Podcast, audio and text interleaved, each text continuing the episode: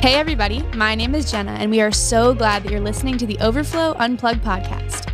The goal of Overflow Unplugged is to have helpful conversations around the real questions that 18 to 25 year olds are asking. We hope that this podcast helps encourage, challenge, and equip you to thrive as you navigate your young adult life. Today on the podcast, Carson has a conversation with our friend, Stuart Hall. Stuart has been a longtime friend of our church and Overflow. Carson and Stuart cover a whole lot in today's episode, from hearing part of Stuart's story as he battled COVID 19, along with a conversation about some helpful tips we can use in navigating the ongoing conversation around mental health. Let's jump into today's episode. Stuart, thanks for being on our podcast today. Uh, you have been such a mentor and a friend to me for so long. And all right, well, we need to stop right there. If I'm your mentor, then you need to be fired immediately. Well, I know that you just got this job. gig and you've yeah. got an incredible uh, 12 o'clock shadow happening right now. But yeah, I, for all you uh, paying attention at home, I asked Carson last week if it was mandatory that you had to have a perfect beard to speak on stage at Overflow. Well, the beard is a new experiment for me, I feel like, because I started it last fall and Clay sets the bar high. I mean, yes. his his beard is fantastic. Yeah. Clay's beard is biblical. There's no question. it's it's a biblical has, beard. It's yeah, it's of biblical proportion. Uh, we also probably should say this right off the top, if anybody is paying attention, that if you feel like this is being recorded in a dentist's office, it's because there is uh, massive amounts of deconstruction happening downstairs in our home and I am upstairs trying to get away, but it is not going to help. So I apologize. Hey, that's okay. In all seriousness, though, Carson, I just want to say in front of everybody how big of a fan I am of you. I love you like a brother. To see you in the position that you're in just thrills me. Uh, Kelly and I are just so stoked for you.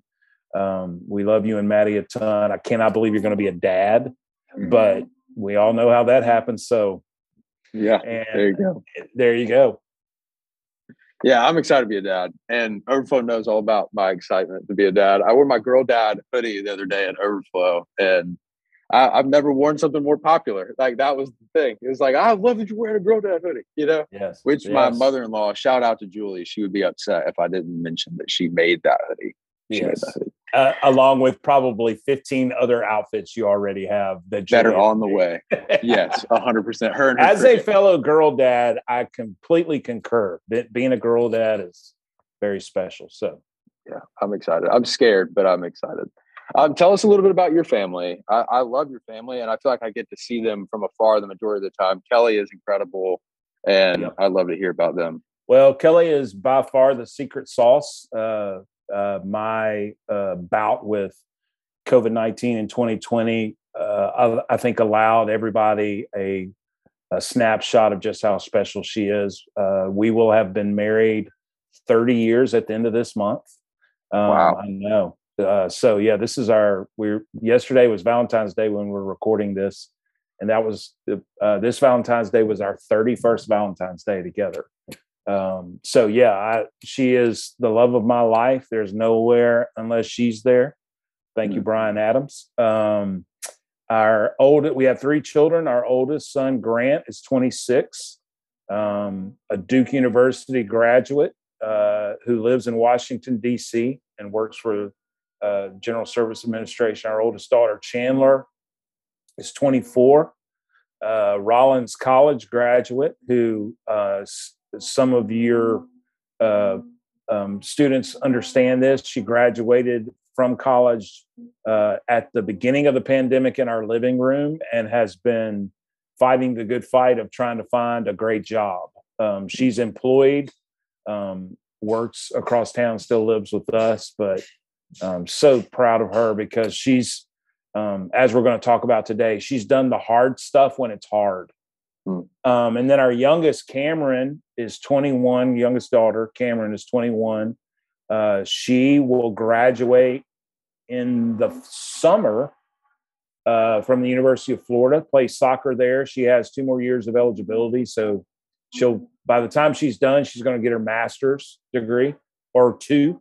Um, but yeah, she lives in Gainesville. And uh, so we have them, and then Grant has a cat, Cameron has a dog, Chandler has two cats. So Wow. we have we have grand pets. Um, we call them our we we uh with with my ordeal they're like everybody got a therapy pet and i'm like i have a therapy pet it's chicken four piece with a biscuit why john have to get a cat so anyway Goodness Yeah, that's gracious. us. That's a lot of cats too. Oh. bro you have no idea and i hate cats Hmm. but i love my our three and that shows you how much you do love them. Yeah. Uh, talk a little bit about your story with COVID. Uh, that was a a really hard thing to watch from from Wilmington at the time in the middle of COVID. Seeing you go through it was incredibly hard, and we talked a lot about it at our church. You actually came to Port City and had a conversation on the stage with Mike at one point, and I, not a lot of our students were probably around the church at that time or got to like hear a part of that. So I would love for everybody to hear kind of what you went through and what you learned through that. yeah yeah. Um the the 411 is that uh march 2020 uh the national basketball association had just canceled their season. Uh covid hadn't hit its peak. It was just the beginning. Uh i got i got sick was really you know not feeling well for about two weeks um and the long story short is that um progressively got worse uh, I had to be rushed to the hospital early one morning.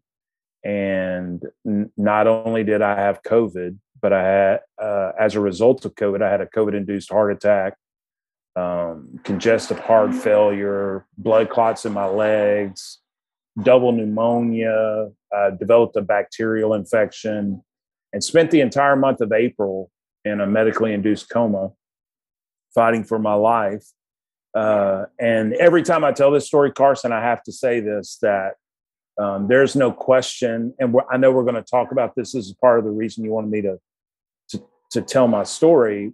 Uh, there's no question that God did a miracle in my life, but I would be remiss if I did not mention the countless medical professionals who really like risked their own life to save my life, and the countless uh, starting with Kelly and our children, but the countless friends and family all over the country and the world who prayed and loved me home. I'm not sitting in front of you having this conversation unless that happens because it really is the the you know we're 2 years removed from me being sick and the farther removed we get the more we realize how much of a miracle it is to this degree that I don't even like talking about it in front of crowds much because of the number of people who are sitting in a crowd that have lost a loved one to COVID. Hmm. And so and it and it begs that question that I know you want us to get to like did God make this happen and if he did make it happen then why did Stuart live and my loved one die? I mean it's a it creates a quite a quandary uh, theologically as it relates to our perspective about God. Yeah.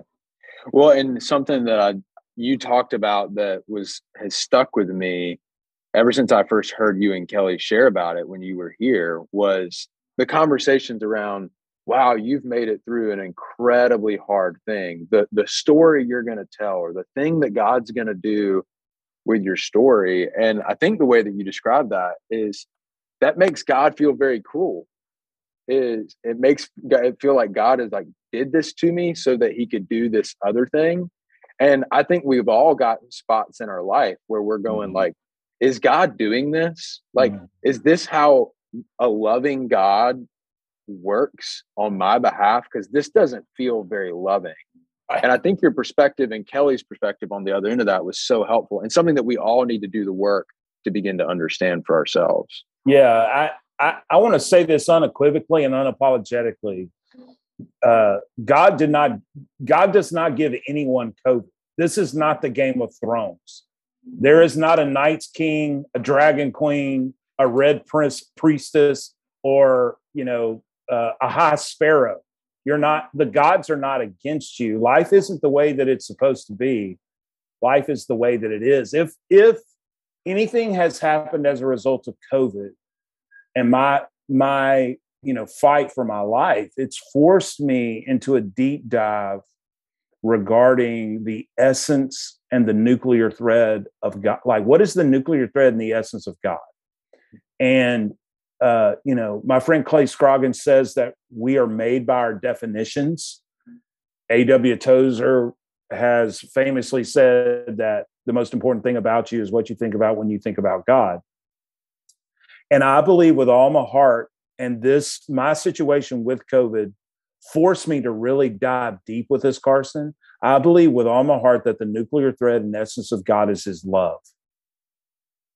His his sovereignty holiness and justice is wrapped around love mm-hmm. but that means that there but there's also a couple things true about god that we probably never think about there are some things that god cannot do god cannot lie he cannot be untrue to who he is, and he cannot not love. Hmm. And when God chose to give humans his his you know we are just a little bit under the angels. The ability to choose so that he could love us unconditionally and vice versa. It also set in motion depravity and perversion and disease. And he can't undo those things because he loves. He can't not he cannot not love. And so for any college student or adult who's watching and listening to this the the the horrible things that happen in our life are not god making them happen it's actually the result of him loving you not to scold you not to reprimand you but you have to take it all the way back to his willingness and desire to have a relationship with you. Like, this blows my mind. In his foreknowledge, he knew that this would, I think it's the reason why Carson, he stood at Lazarus' grave and wept because he understood, man, death is the result of me extending love to people. It also makes Paul telling the church in Rome in Romans 8 28 that all things work together for good. Think about the miracle that God cannot not love, but somehow he can take absolute hell and the proverbial dookie hitting the fan in your life mm-hmm. And work it together. Mm-hmm. He he can take all that and and put it together and something unbelievable unbelievable come of it. Yeah. Um, what I said to you guys when I was with you and what I've said all across the country is, you know, God didn't make COVID happen, but He does want me to make it matter. And mm. I just want to make it matter. I have a new lease on life. Um, and I want everybody that that will be willing to listen to me hear me say that the God of the universe is passionately in love with you. And mm. don't mistake don't mistake a pandemic as his punishment.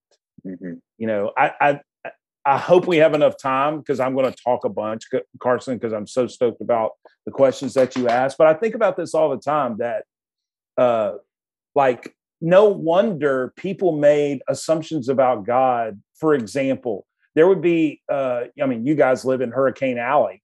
That there would be, you know, some sort of typhoon or hurricane hit a hit a place and people would just assume that the gods were angry. Well, that happened long before Jim Cantore and the Weather Channel. and now we have the capacity to know that no, this front and this front hit together and, you know, and created this. That isn't God being angry at you. That is him putting this world we love in motion because he loves us. And as a result of depravity, this happened, but it's not him being mad at you. Yeah. So that's my take. Well, I think that that's incredibly helpful. And I just appreciate your boldness and confidence and just being really, really clear about that because I think that oftentimes we can get that backwards. And where does that come from? I think it comes from a different place for everybody. I think for some people that grew up in church, they may go, maybe I was taught that. Maybe I maybe that's what I at least pulled out of church growing up, or maybe you somebody didn't go to church growing up at all, and this whole idea of God and this idea of Jesus is incredibly new. But it's so much easier to hold the events of the world against God and not see God's love working through those things. And that's a real tension. I mean, yeah, I, it is. and- it is. and, And, that's a it's a tension we're going to work out for the rest of our life. I was it's- just it's about to say, I, I will be the first to say that even though I speak boldly and confidently, I'm also, you know, Adam Grant talks about uh, in, intellectual humility. I know what I don't know. I know that I don't know. But, you know, someone asked me this question when I was sick. Does it, this is such a heavy question. Does it matter if God is sovereign, just, and holy if he doesn't love you? Hmm. And I went, if he doesn't love me, like who cares if he's sovereign, just, and holy? Hmm. But it's because he loves me that I care about his sovereignty, his holiness, and his justice. Yeah. So that's what kind of shifted in my mind. And I could be wrong. You know, Hmm. all the all the five point Calvinists out there may be hating my guts at this point, and that's okay. Yeah. Um, because I- you know, I this is the story that I am willing to wrestle with for the rest of my life. Yeah.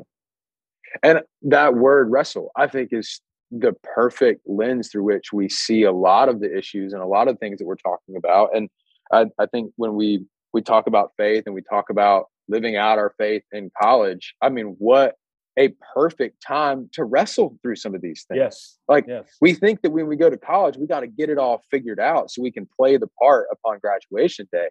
But that's so untrue. It's like it's just another place in our life that we can grow. We can grow close with each other. We can grow deeper in our faith. We can ask some of the really big questions.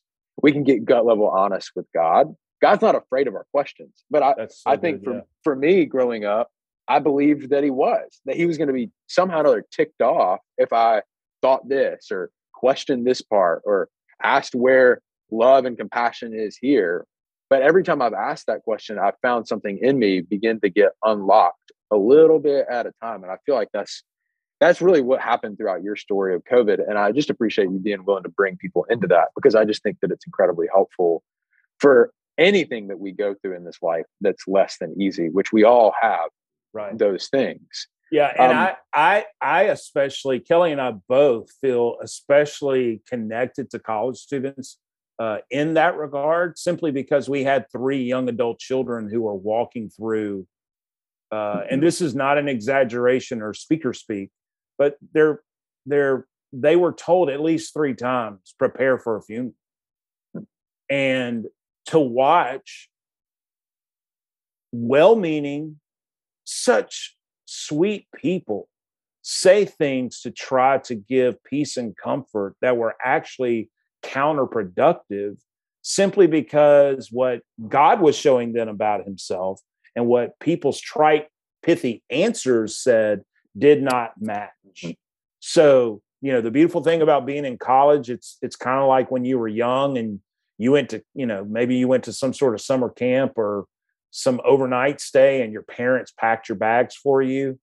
College is the ultimate. I get to pack my own bags now, and I'm going to pull out the things that I don't think I be- that belong, and I'm going to put in the things that I think are, you know, essential. That's what college is for us. It's you Yeah. packing your own bags, and uh, I just encourage every college student watching and listening to take that seriously. Don't just your parents care about you to this degree. They may not be able to verbalize it and articulate it well, but they care about you to this degree that they want you to own your own faith. They mm. don't want you to have their faith, they want you to own your faith. And that requires some responsibility on your part. Yeah. So, over the past couple of weeks, we've been talking about mental health, and I think that the tie between these two ideas is is so clear and so direct because mm. The more we begin to dig into the conversation around how we are all doing mentally, the more we find that we're all carrying bags, we're all carrying things with us from childhood, maybe from the early parts of college, depending on where you are, that are beginning to like really sit at our table and begin to define who Mhm. we are or who we believe that we can become. And mental health is one thing that we said in the, the first week is, is the conversation's not nearly normal enough because Right. It's a conversation worth having.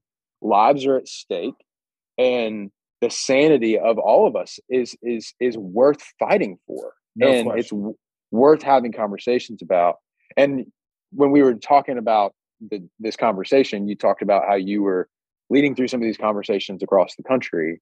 Can you share a little bit about what you've learned? Like what have you seen? What are some yeah. of those conversations been like? Because i think that's incredibly helpful. Yeah. I think part of the reason why it's difficult conversation in faith communities carson is because we generally only we generally only test what's easiest to assess rather mm. than what's most important. Mm. And what happens in faith communities is what's easiest to assess is the fact that a college student is sitting in a room. If there is a fanny in a pew, we can go, well, there that that that's good. But every single college student in the greater Wilmington area has a story. Mm-hmm. And this is this is what's a part of our story. Every single one of us watching and listening this to this know that we're not okay. We know that we're not good. In fact, we love telling everybody that nobody's perfect. Everybody knows that nobody is perfect. We know that's true of us but what we can't bear is not being considered good or appearing good. We know we're not perfect, but it it will literally suffocate the life out of you to not be considered good or to appear like you're not good. And here's what happens as a result. You and I do not we do not fake anxiety, worry, suicidal tendencies, depression. Those are not the things we fake. We fake being okay. Mm-hmm. And we fake being okay because we don't want anybody to know or we don't want to appear like we're not good. The the other thing that I think is contributing to this in faith communities is for that is is the fact that for way too long mistakenly historically we have many faith communities, denominations, and traditions have framed mental health issues as sin and not mental health issues. And they're not the same thing.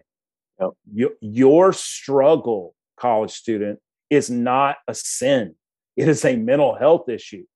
Just like you need to be spiritually healthy, emotionally healthy, you need to be mentally healthy.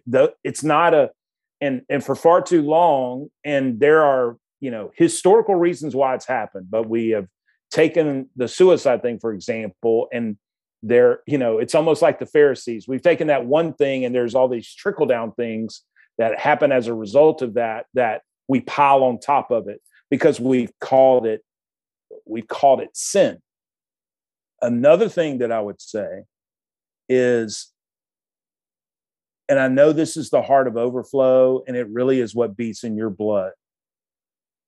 You, me, um, everybody watching and listening to this, your home, your uh, your apartment, your faith community, your team.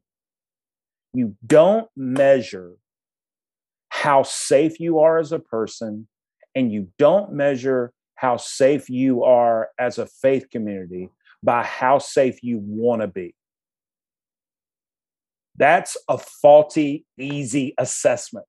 It's so easy for us to go, this is how safe we want to be. It would be the equivalent of you and I walking into a restaurant, and I realize once I get in the restaurant that I drop my wallet. And when I, so I run out of the restaurant, and I, as soon as I leave the restaurant, I go left. And the reason why I go left is it's at night and there's a street lamp and I start looking under the street lamp for my wallet.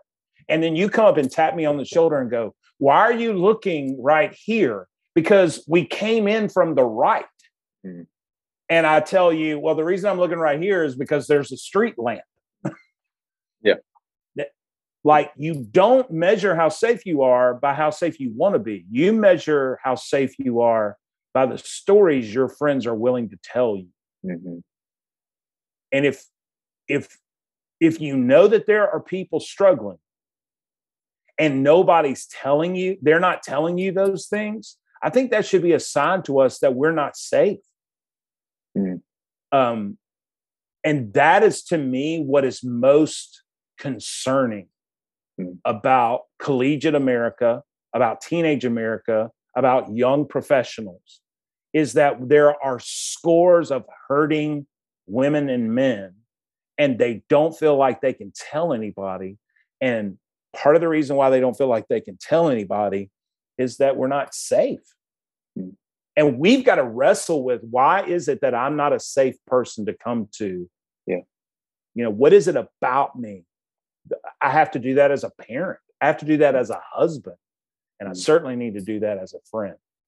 Yeah. That's what i am seeing everywhere. Mm-hmm. this you know we we we default to easily easy assessment instead of what matters most.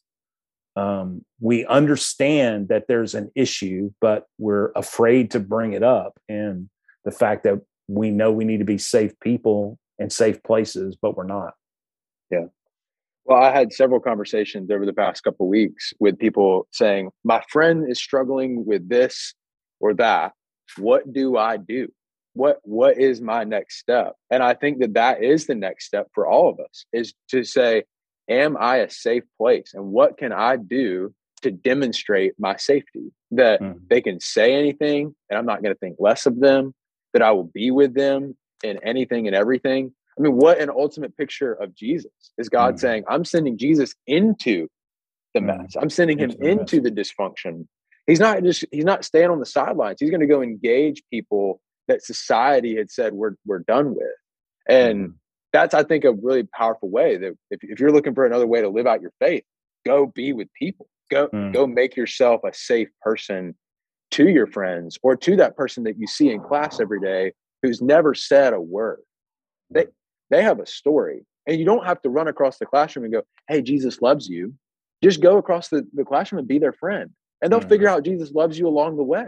But mm. we we think that we've got to have this perfect theology or this thir- perfect strategy to help people when the, the first step is being a safe place. I think that's, that's great. That's so good. I'm actually uh, speaking this weekend in St. Louis, and one idea that I'm unpacking that goes exactly with what you're talking about. Again, really, we're made by our definitions. Um, Jesus Jesus talks about in Matthew. He talks about uh, choose the narrow road because uh, wide is the gate and broad is the road that leads to destruction, and a ton of people are on it. But narrow is the gate, and or small is the gate, narrow is the road that leads to life, and only a few people find it. And I want you, Carson, to think about the the framework in which you put that idea.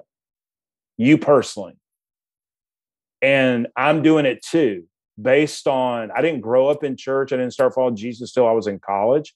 But every single time I ever heard anybody talk about that, the broad was the broad road was sex, drugs, and rock and roll. It was uh, I'm aging myself, but you get it. I mean, it's it's as depraved as you can be. Everybody's doing it, and the narrow road are those people who are. Uh, it's almost like the synonym for Christian became conservative. Hmm. But here's what's crazy. And this is what I'm unpacking that, uh, this weekend. That story is right after Jesus telling people, do unto other people what you want them to do to you. Mm. And it's before him unpacking the fruit of a good person will look like this, and the fruit of a bad person will look like this. Mm. So, really, the narrow road is exactly what you're talking about. We've thought, I need to stay away from people who are going to be trouble. And Jesus goes, No, the narrow road is run to it. Mm. That's why the that's why the the broad road is so predictable because everybody just decides I can't become safe. I'm just going to run this way. If it's predictable, it's not the narrow road. Yeah. The narrow road is how do I become a safe place to my friends? Yeah. Oh, goodness.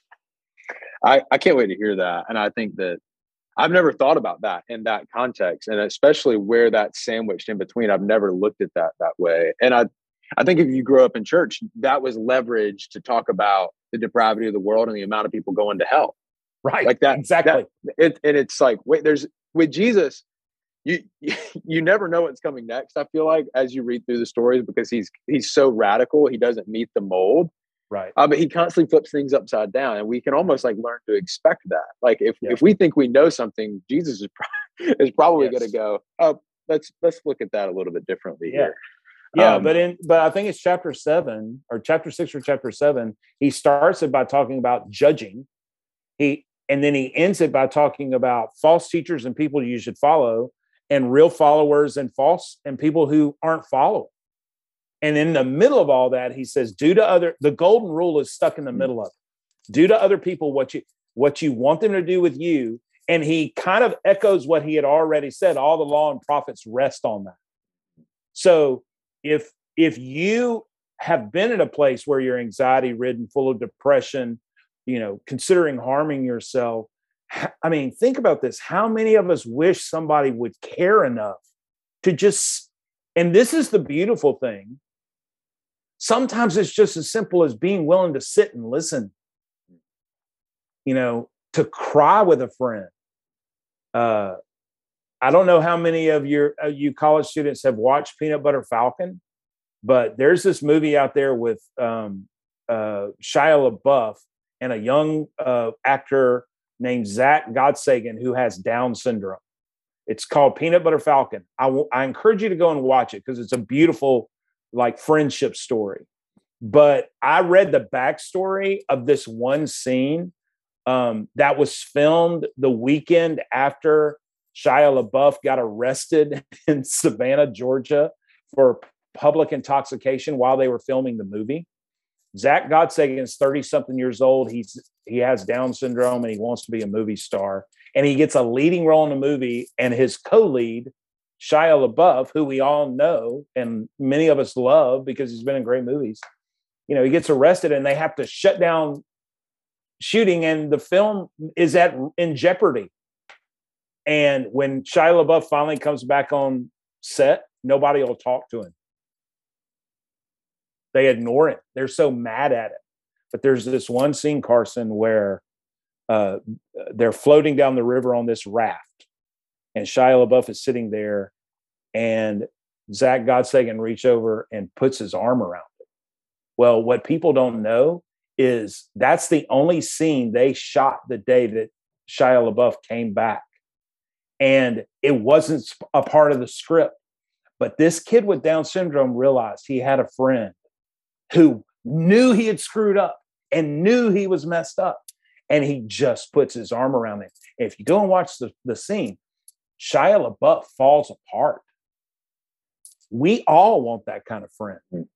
We all need to be that kind of friend. That's the narrow road. Mm-mm.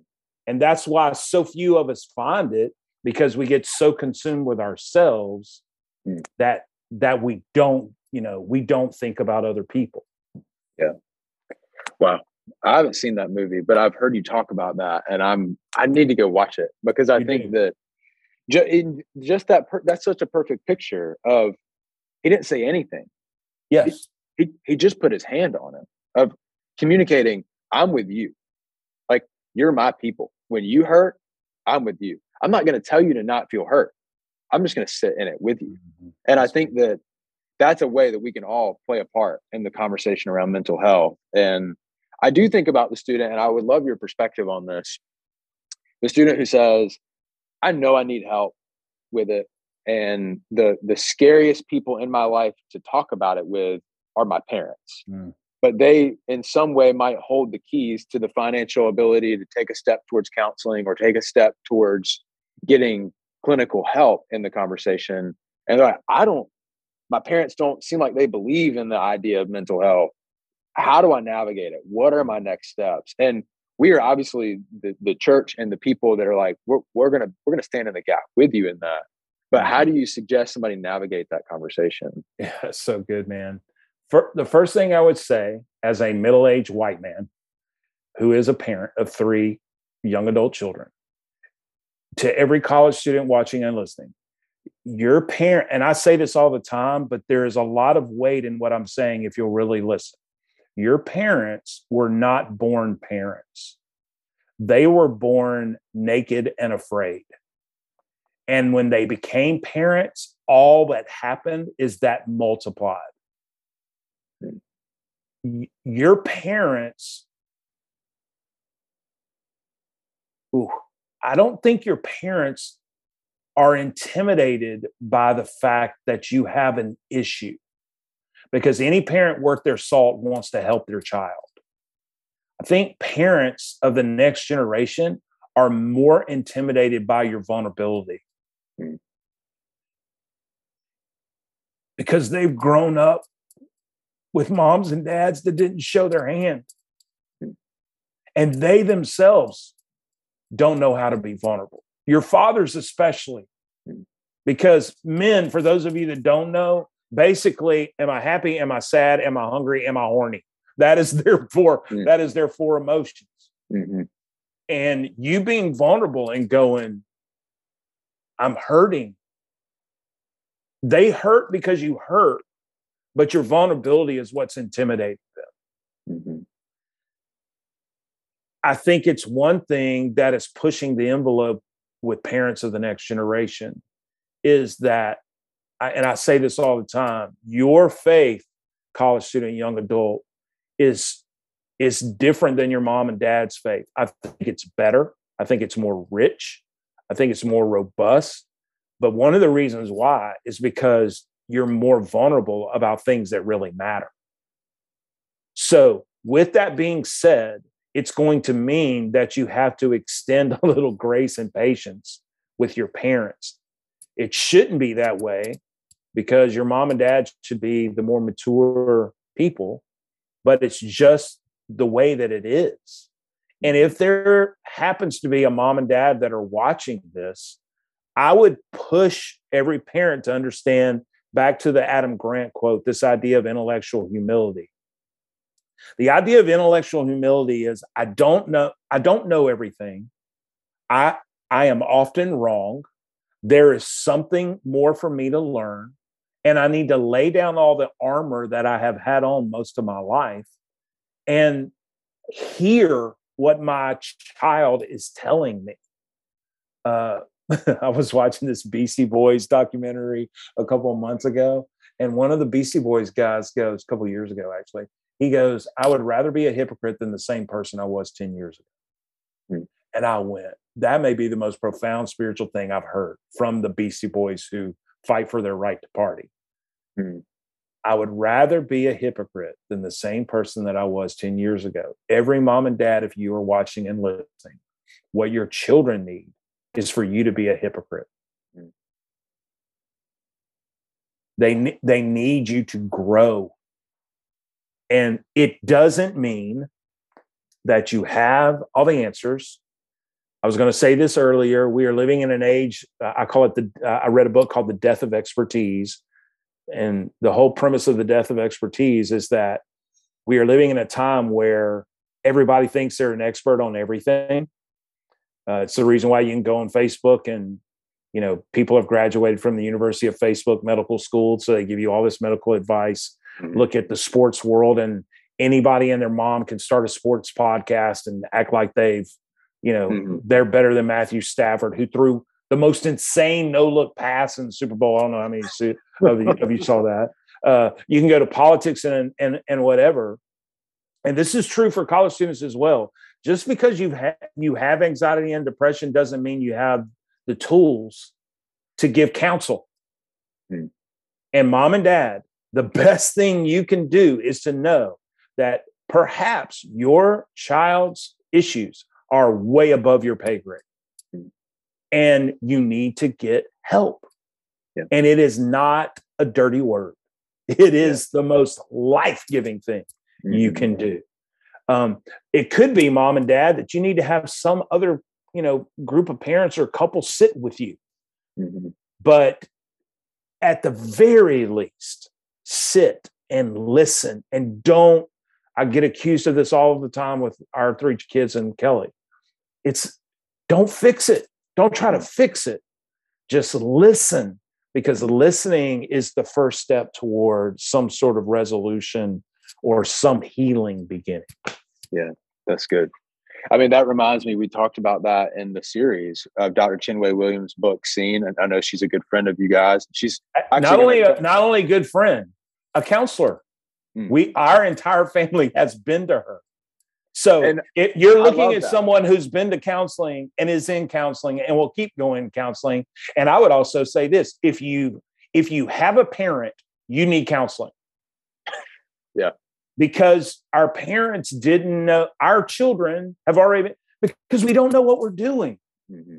And, and a lot of the baggage you're talking about happens as a result of moms and dads who are ill equipped to raise a human being especially in this culture. And they've done most of them. Thank you, Dr. Brene Brown. Most of your moms and dads, y'all, have done the very best that they can do. Mm-hmm. And we do owe them some grace and some latitude because they they were just trying. I mm-hmm. you know, both of my parents are deceased. I, I look back and think about my mom and dad, Carson, and I I hated my dad when I was in high school. My mom was the peacemaker. I hated my dad. I look back now and go, considering what he came from, goodness, mm. he did the best that he could do. Yeah. And every college student listening and watching, you'll get there one day. Mm-hmm. But it, there has to be a joining of those two teams. Yeah. yeah. And not feeling that pressure to say, I'm going to, I'm going to call my parents after I listen to this episode and I'm going to fix it all. No, like we can't. That that humans love to do that. We love to go. Oh, we're just going to come up with a twelve point solution, and it takes time. And I, I just love that in that book of Dr. Chinwe Williams, she talked about how love and empathy are the two things that help heal the divide of despair. And right. we talked about that almost every week because I believe in it so much. Like just reading that was like, what an idea. Mm-hmm. Like that's the very thing that Jesus came and did. He, yes. he came and extended love and empathy. But newsflash, he knows how we're wired. He knows what we need the most. And that's what he came to give. And mm-hmm. it's like mm-hmm. we can all learn something from that, especially in the way that we see our parents, the way that we see our friends, the way that we see our teachers, the way that we see our coach that is driving us crazy. Every single person in our life could use more love and could use more empathy. Isn't it inter- isn't it interesting too, Carson, that when you start actually paying attention to what Jesus said in the Gospels and what is written in the New Testament, like everything revolves around the idea of love. Hmm. I mean, and it goes back to the the nuclear yep. thread and the essence of who God is. Yeah. Because that is not only is that who God is, it's how he said people will know you follow me. Mm-hmm. It's also if the Holy Spirit lives inside of you, those are the things that show from your life. So again, if definitions make you, maybe we need to reconsider that as well for all of us. That that's yeah.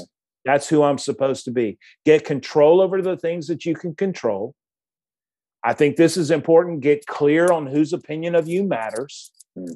because for a lot of us, we have way too many opinions in our ear and it's causing more clutter and and distress than it is help.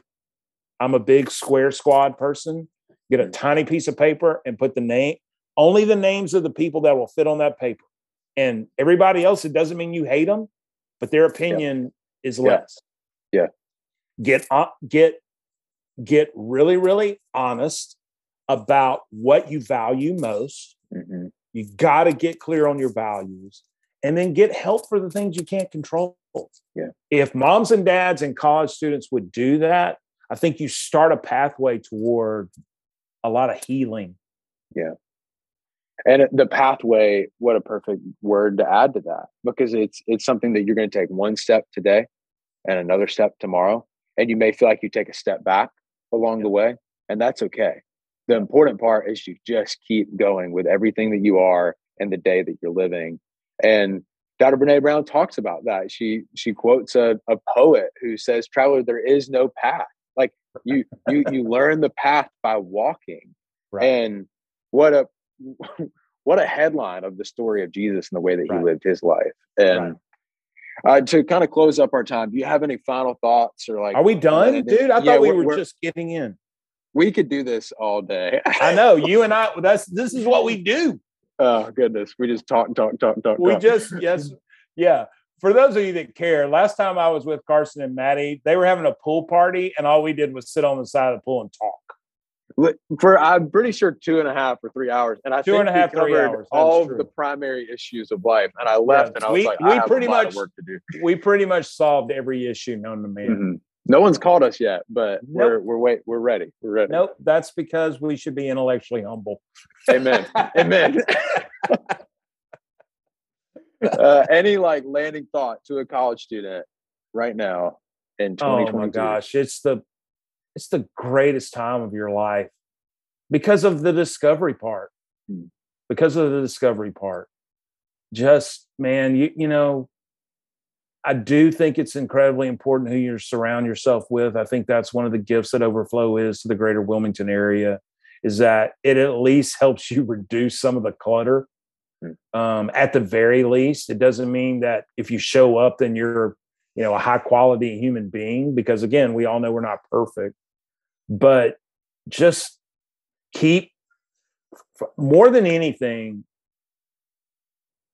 make sure that you're focusing on you. That's the beauty of this series that you did because if we get really honest at the at the core of the mental health issue is you taking care of you. Mm-hmm. and that goes such a long way toward you being uh, you understanding your identity in jesus you loving yourself and then your capacity to love and care for other people. Mm-hmm. It also speaks to this that there may be some of us watching and listening because of where you are with yourself. It's really difficult for you to to love other people and show empathy, and that's okay, um, because that's why um, I, I, wrote this down. I wanted to make. I am not myself by myself. Mm-hmm. I am not myself by myself.